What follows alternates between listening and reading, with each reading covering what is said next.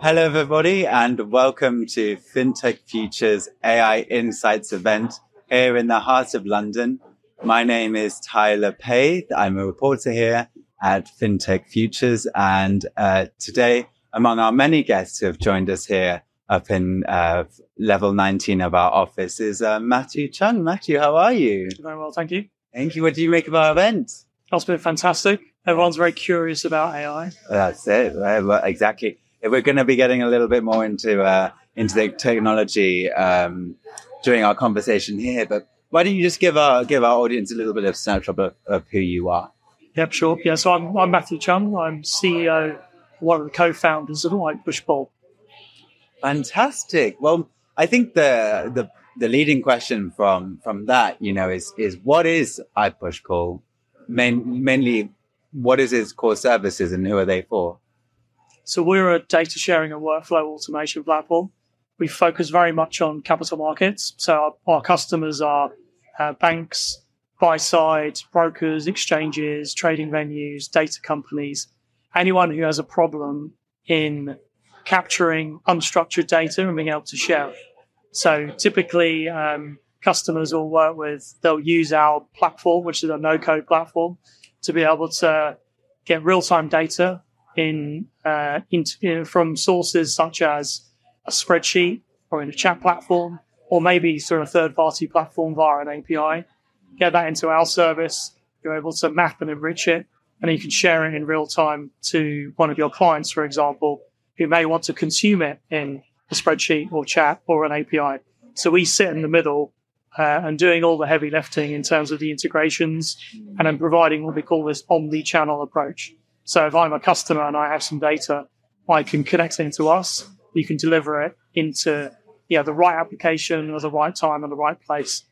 Well, that's really really uh, important. We'll get along onto the the topic of data in just a sec. But in terms of like the the workflows that are based on Gen AI that you've built for the capital markets industry, I mean, can you give us an example of, of one of those? We, we're a technology company, so it keeps out on uh, on AI for a long time. But I think a big, uh, big change in adoption and perspective, some people wanting to learn more about AI, obviously happened this time last year when ChatGPT came out, and that has been fantastic for our company because we've always been building chatbots. We've been building chatbots for about five years now, and customers are now looking at how can they utilize ChatGPT, which they played, probably played around with in their spare time, how can they utilize it in their business? And if their business is like financial markets and capital markets and sales and trade, it's not always that accessible to go and use ChatGPT on a regulated trading desk. Mm. So where we come in is, you know, we're able to then, through um, well, the previous kind of eight years of our company, we've spent a long time building this data integration platform. We've built 20 odd integrations into, I've already mentioned kind of Excel, chat and API, but also things like a blotter on a trader's desk. We've got web apps, mobile apps, desktop containers like OpenFin and Finsemble, a whole variety of places where people in the front office kind of live and breathe. So you've got the data integration platform. We've got the actual end user integrations into these different applications. We've got our own bot framework, so in our chatbot framework, you can configure a bot once and it will work across all these different applications. And now you add a large language model or AI onto it, and all of a sudden the entire kind of stack that we built becomes yeah kind of 10x more than what it was, which has been fascinating for us. So customers, uh, we've been talking to customers about um, generative AI probably since about January, February of this year and obviously ChatGPT came out end of November last year. So we we very much, um, like I said, kind of was geeked out on, on AI and, and, and already had expertise kind of in the house. So we then started to bring uh, some of the tools that's available for for more the consumer, you know, like ChatGPT, into our platform. Uh, every single conversation we had with customers, uh, kind of in springtime, every single one was touching on Gen, Gen AI which I, which is no no doubt you know why you've had this conference today. Just so much curiosity around for it, and we we then started embarking on a few different projects. Yeah, we've we've done a project with uh, AWS where they have their own uh, machine learning kind of component bolt on called Bedrock. Within Bedrock, you can then select different large language models. So we've done a project using Anthropic Claude, which is a large language model very similar to GPT-4. And, you know, we're using that uh, in production. We've got customer using it where they're using it to capture prices that are seeing in chat and receiving from their clients, taking that, adding structure onto it, then using it to generate more data and insights uh, and automation as well. So that's kind of one use case. There's another use case with a major uh, European exchange where that's more based on kind of NLP and natural language, where we can connect to large data sets like reference data and index data. We can make that data available via a chatbot. We've been doing that for many years already, but now you use AI and large language models so you can have a natural language input rather than more of a command line kind of input to it. Um, and then we've got some asset managers that are using it who are consuming, again, prices and so on coming from different counterparts. Being able to take that, aggregate it, so it makes their workflow more efficient. And for us, in every application generative AI that we're seeing it, we, um, we, our customers are using it to make process more efficient. And that's ultimately, I think was mentioned in, in the conference, where it's taken the drudgery away from like the manual processes that people are doing. And that exists universally, whichever job you're in. Yeah. And in, in sales and trading and kind of front office world in financial markets, anything that's traded OTC, not anything, but most of the things that's traded OTC is still done manually, copy paste, double click, uh, d- double keying things, um, jumping into different applications. So we were able to stitch all of that together. We've always been able to do that, but then AI has been uh, is accelerated the the technology kind of roadmap that we have, and has accelerated people's um, perspective on using technology like this because people are willing to take some risks and, and look at how, okay, how can I use AI in my business? But when I say take a risk, it means that people are quite happy to create POC or projects. And if it fails, they're not, they don't really care. They just want to try and try the technology. Whereas we've been using it now for quite a long time. So we're kind of beyond this experimental phase and it's already, Tuned okay, it. Exactly. If you've got this problem, we can solve it. If you've got this problem, we can solve it. If you've got this problem, we can help you solve it and we can work collaboratively, collaboratively together on it. That's really, really interesting. I mean, you know, we, we, one of the major takeaways that I personally had from this event is people have been like, how can we use AI? Where can we use AI? And it's companies like yours that are really sort of delivering those solutions and, and really thinking sort of quite outside the box, really, in terms of what it's, what is sort of immediate uses are. You think, well, actually, this can work for something else as well, where there are other problems. Um, of course, a major theme today and throughout this financial year at large has been AI. Um, this event coincides almost, unfortunately, I think one week short of the one year anniversary of um, the launch of ChatGPT, right? Um, of, of other language models. But one other thing that we've also talked a lot about today, maybe not as uh, um, not as intentionally, is is data and the use of data. Now, um, you know, as well as in your work, in, in my work, I see a lot of of use of data, of harnessing it, of um, uh, like uh, harvesting it as well. You know, where to find the best information. And for the financial services industry, it's become sort of like the water of life. Why do you think that is? Well, what's interesting at the moment is everyone is now thinking about, you know, what's our AI strategy? And you can't have an AI strategy without a data strategy. And what's happened in a lot of big financial institutions is in the last 15 years or so, people have been having data lakes and data houses and data warehouses and all, and all these different types of way of capturing silo data and trying to get it into one area. So all of that really is to get you to a point where you can start extracting useful insights and analytics from that data to help you predict things that might happen in the future. So if there's no AI strategy, there's no data strategy. And with having data, the other piece that you need as well is integrations into that data. And, and I think that's where the market and where we're positioned at the moment is, is particularly interesting because we're getting to this point now where if you do have data that sits inside Snowflake, for example, there's certain ways you can connect to it, you know, using SQL-like language to query it, which is not that usable to your average person who might be working in a back office role. But now you can have chat as an interface to connecting to that data, which is re- which is really really interesting.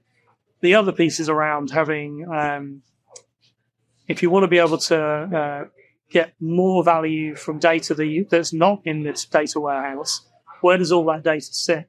It's still being manually shared around in a conversation, maybe face to face. That's probably quite difficult to capture, but definitely on a, a voice conversation.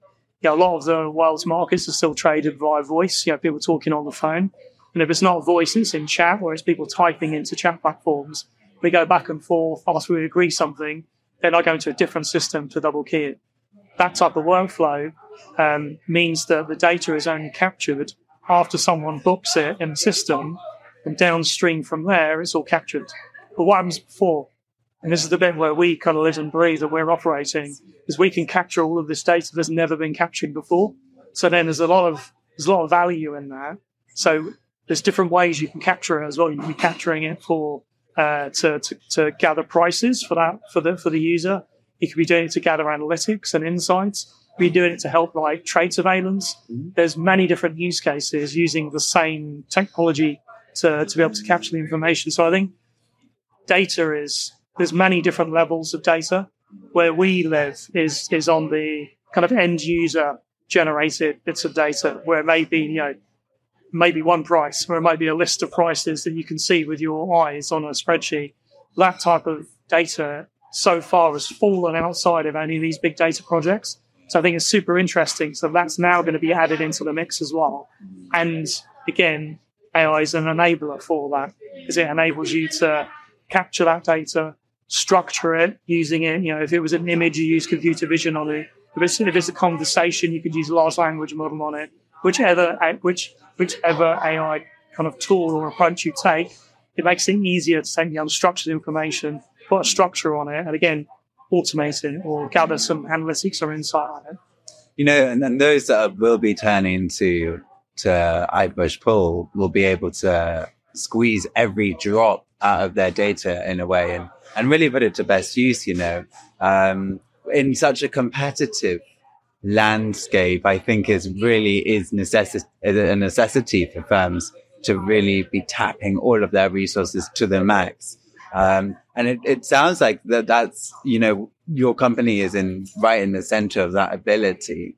Um, in terms of mixing something like AI with sort of um, traditional like financial mapping and parsing tools, how does iPushPull allow that to happen? So our our service does a number of things where we're connecting to data that may be sitting in these other applications, comes into our service, we can map it, transform it, enrich it, and then fire it off into another application. The bit that's the bit that we've kind of got to now is again is I think everyone has this idea of the speed and the pace of how stuff's happening. It's quite overwhelming sometimes because yeah. it's moving so. I mean, even this week, you know, yeah, a lot of things have happened, and where we kind of sit in, and what we've learned in this fast market of AI is actually there's a number of approaches you can take. You've got on one end there's large language models which are pre-trained but some of them actually don't work that well in very specific financial market workflows. And actually, for some of those financial market workflows, you could use something as simple as mapping. Because if I'm trading a particular product, there's only four ways I may ever ask for a price in that particular product. And there might be only three ways or two ways you respond to it. So then it's very simple just to map those together. And you may kind of put, put some things in there to to cope with if something was spelled wrong or you, you, you know, was typed a different way around. You can cater for that in like mapping, you know, mapping tools, which we have already. So you're mapping on one end, you've got large language models on the other. And then in between, where we've kind of got to now is you've then got these narrow models or a very uh, process specific model. And then, and then you've got parsing as well. Now, what's been quite interesting for us is as a, as a company, we're not we're not an AI company. We're a uh, capital markets kind of technology company. But now AI is so easy to use. It's kind of have it's got everyone's focus on how you can utilize these tools. Now, if you look at a mapping we were doing anyway, but if you look at parsing and you look at narrow models and specific machine learning models, we've now hired an AI engineer that's building some specific models for specific use cases. These two things have been around for like 10, 20 years. We could have actually done that 10 years ago, but the only reason we didn't is we always thought it's going to be a little bit more to, to uh, quite often we can chew, having like AI and NLP. It's always something that's been on our roadmap, like two, three years out. Now, what's changed now, rather than being two or three years out, you can do it right now today because it's so easy, but these things off the shelf. But then what we've discovered is the things off the shelf are not always fit for some of the use cases that we want. So we've gone back to more traditional methods. So, but anyway, I think the just to, to kind of I suppose recap that is it doesn't really matter what's going on under the hood. If I'm a customer, I've got a problem, I know what my pain is, and I'll understand the value in it if it can be solved. And we're a software vendor, so we're about solving problems and giving value to our customers what, we have now with all the kind of technology piece is super interesting and intellectually stimulating. But as a customer, they don't really care what's happening underneath the hood. Yeah. You don't care what's happening on your cloud service when, you know, what's happening on an AWS and what databases I've deployed. I just care about something that needs to pop up on my screen. And yeah. That's it. Similar with a customer, they want to solve a problem. So they don't really care about the tech stack. So again, where we sit in the middle is we can take care of the heavy lifting, yeah. finding what's the most appropriate approach or model for doing a particular use case. And over time, that will just expand and expand. And then it will just kind of disappear. And again, it's just a component that no one really talks about. One of the major points of discussion at today's event has been the integration of AI technology into chat platforms. How do you think such an integration revolutionizes uh, trade workflows in the capital markets industry? Chat has been prevalent in capital markets for a long, long time. Yeah, you've had Bloomberg. There's, there's uh, you know, Bloomberg's probably one of the oldest fintechs. Yeah. And yeah, they've had IB Chat. That's been around for a long time. Before that, there's a there's a uh, FX trading platform called FXall, and it had this very simplified uh, messaging ability to, to talk to one another. So chat's been around in financial markets for a long time because of the need for you to always communicate to your counterparties to talk about trades and so on. So it's nothing new having chat. But what's really interesting now is then having um, chat as an interface into AI, because and that's what ChatGPT is, right? You know, you can just ask it anything and it returns a very great answer. Yeah. And now people have um, have started to use that. They start to think, okay, well, what's my chat strategy?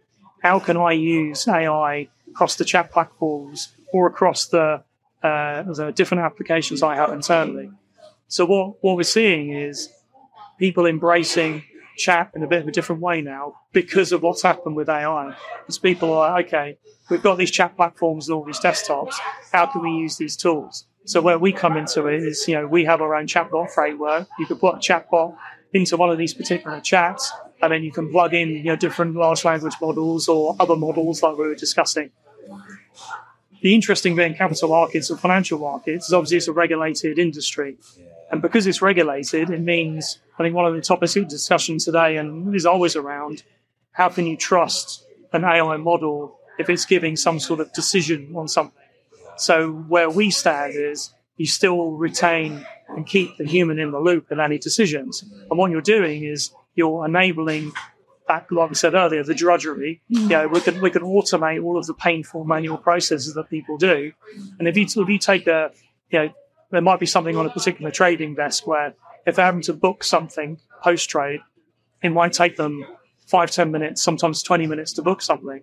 Instead of doing that, what you can do instead is if I've got a, a chatbot that's sitting in there, I can take that information, I can structure it, I could turn it into you know, a ticket or fire it off directly into an API.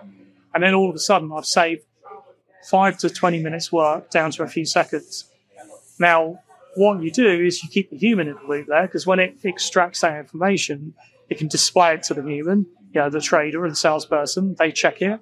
And then they can fire him off into a different system. So that's where the, the cross shopping sort of comes in. So yeah, so so then the humans, you, the human and they say co-pilot, but the human and they are co-pilots to each other.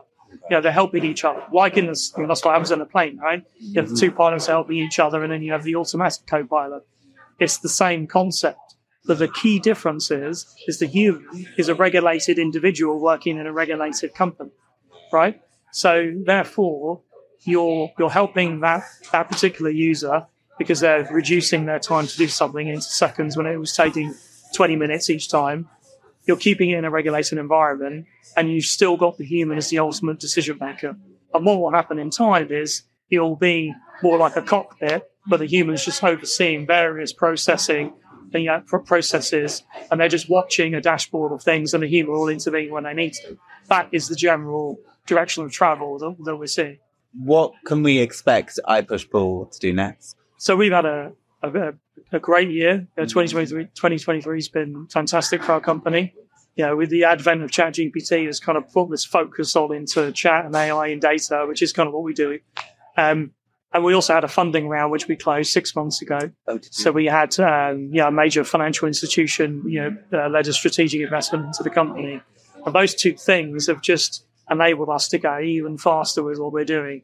So I think next year is all about um, productizing a lot of the um, solutions that we've been building for customers. So there's totally plug and play, so people can move quicker. Because that was, I think, someone made the comment earlier from uh, another company where they took something into production in, you know, from, from idea to two months. We can do that from an idea to like, you know, in a few hours really? because of the nature of all of the data integration we've got, in the application integrations and in the bot framework. So very much for us next year is expanding out the range of different touch points that we have with integrations, be it more chat platforms, yeah, other industry kind of platforms like OMSs and EMSs and trading platforms and so on, um, as well as adding more uh, predictive analytics or data enrichment, um, and just having just doing a lot more in chat because going back a few years ago during COVID, that was another really interesting year for us because everyone was working at home.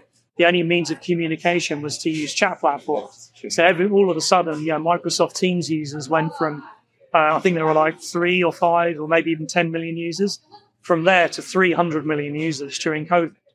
Because everyone uses Microsoft in, you know, most, most uh, big companies use Microsoft. It's prevalent everywhere. So, so something like that, again, plays, plays nicely into kind of where we are now I think now that people are using something like Teams, for example, but any chat platform really, but if you're using it for a video call or using it just for chatting to someone, what more can I do? And then I'm now I'm aware of ChatGPT and what you can do there with agents and things like that. How can you start bringing these things together into your business? But importantly, how can you add value into what you're doing? How can you be more efficient? How can I automate things? And that's the that's always the target for our customers. It's either delivering a better client experience for their clients using our tools, or it's making their own processes more efficient and ultimately so they can automate uh, a lot of these manual processes away. That's, that's really, really fascinating. And, you know, you've got a good year ahead. Well, you- you're coming off as a good year, as you said, and you've got a good year ahead of you. Just, you've got a fresh capital in, in your sales. You've got the whole industry really watching what you're doing and uh, waiting on tenterhooks to see what you're going to do next. Um, in terms of, you know, the spirit of collaboration within the industry, are you, are you going to be looking at, are you know, not confirming or denying anything at the moment, but are you going to be maybe looking at working with other companies or or or, or uh, engaging in collaboration. Yeah, we- We've been a very collaborative company since since the start, and that's the nature of. Yeah, we're based in London, and London has a fantastic capital markets fintech ecosystem, and the nature of the the ecosystem means that we all personally kind of know one another really well. So so pretty much everything we do, we make sure it interoperates with other companies. There's various standards that, that have been formed in different facets of capital markets that we all adhere to. So it means that when you're uh, when companies are looking at building uh, their own solutions using best of breed products, it just works out of the box. And this, yeah, interoperability has been a key kind of theme for the, last year or two. But I think we'll continue to move forward because there's there's interoperability on the desktop, there's interoperability of data, is there will be interoperability of machine learning models, which is already kind of happening where you've got these kind of multi-chain models and so on, multimodal models, you know, having the ability for um, even having AI to select which is the best model to go to. You know, so all of that I think is is um, collaboration on technology level and on a company and industry level. But yeah, we're highly collaborative. Fantastic. Well, it's been an absolute pleasure to, to talk to you today, uh, Matthew Cheung, CEO of iPushPull. I could talk to you all day, but um, thank you so much for, for sitting down with me for this conversation and again for, for attending our event. I hope to see you again very soon. Yep. Thank you, Thank you very much.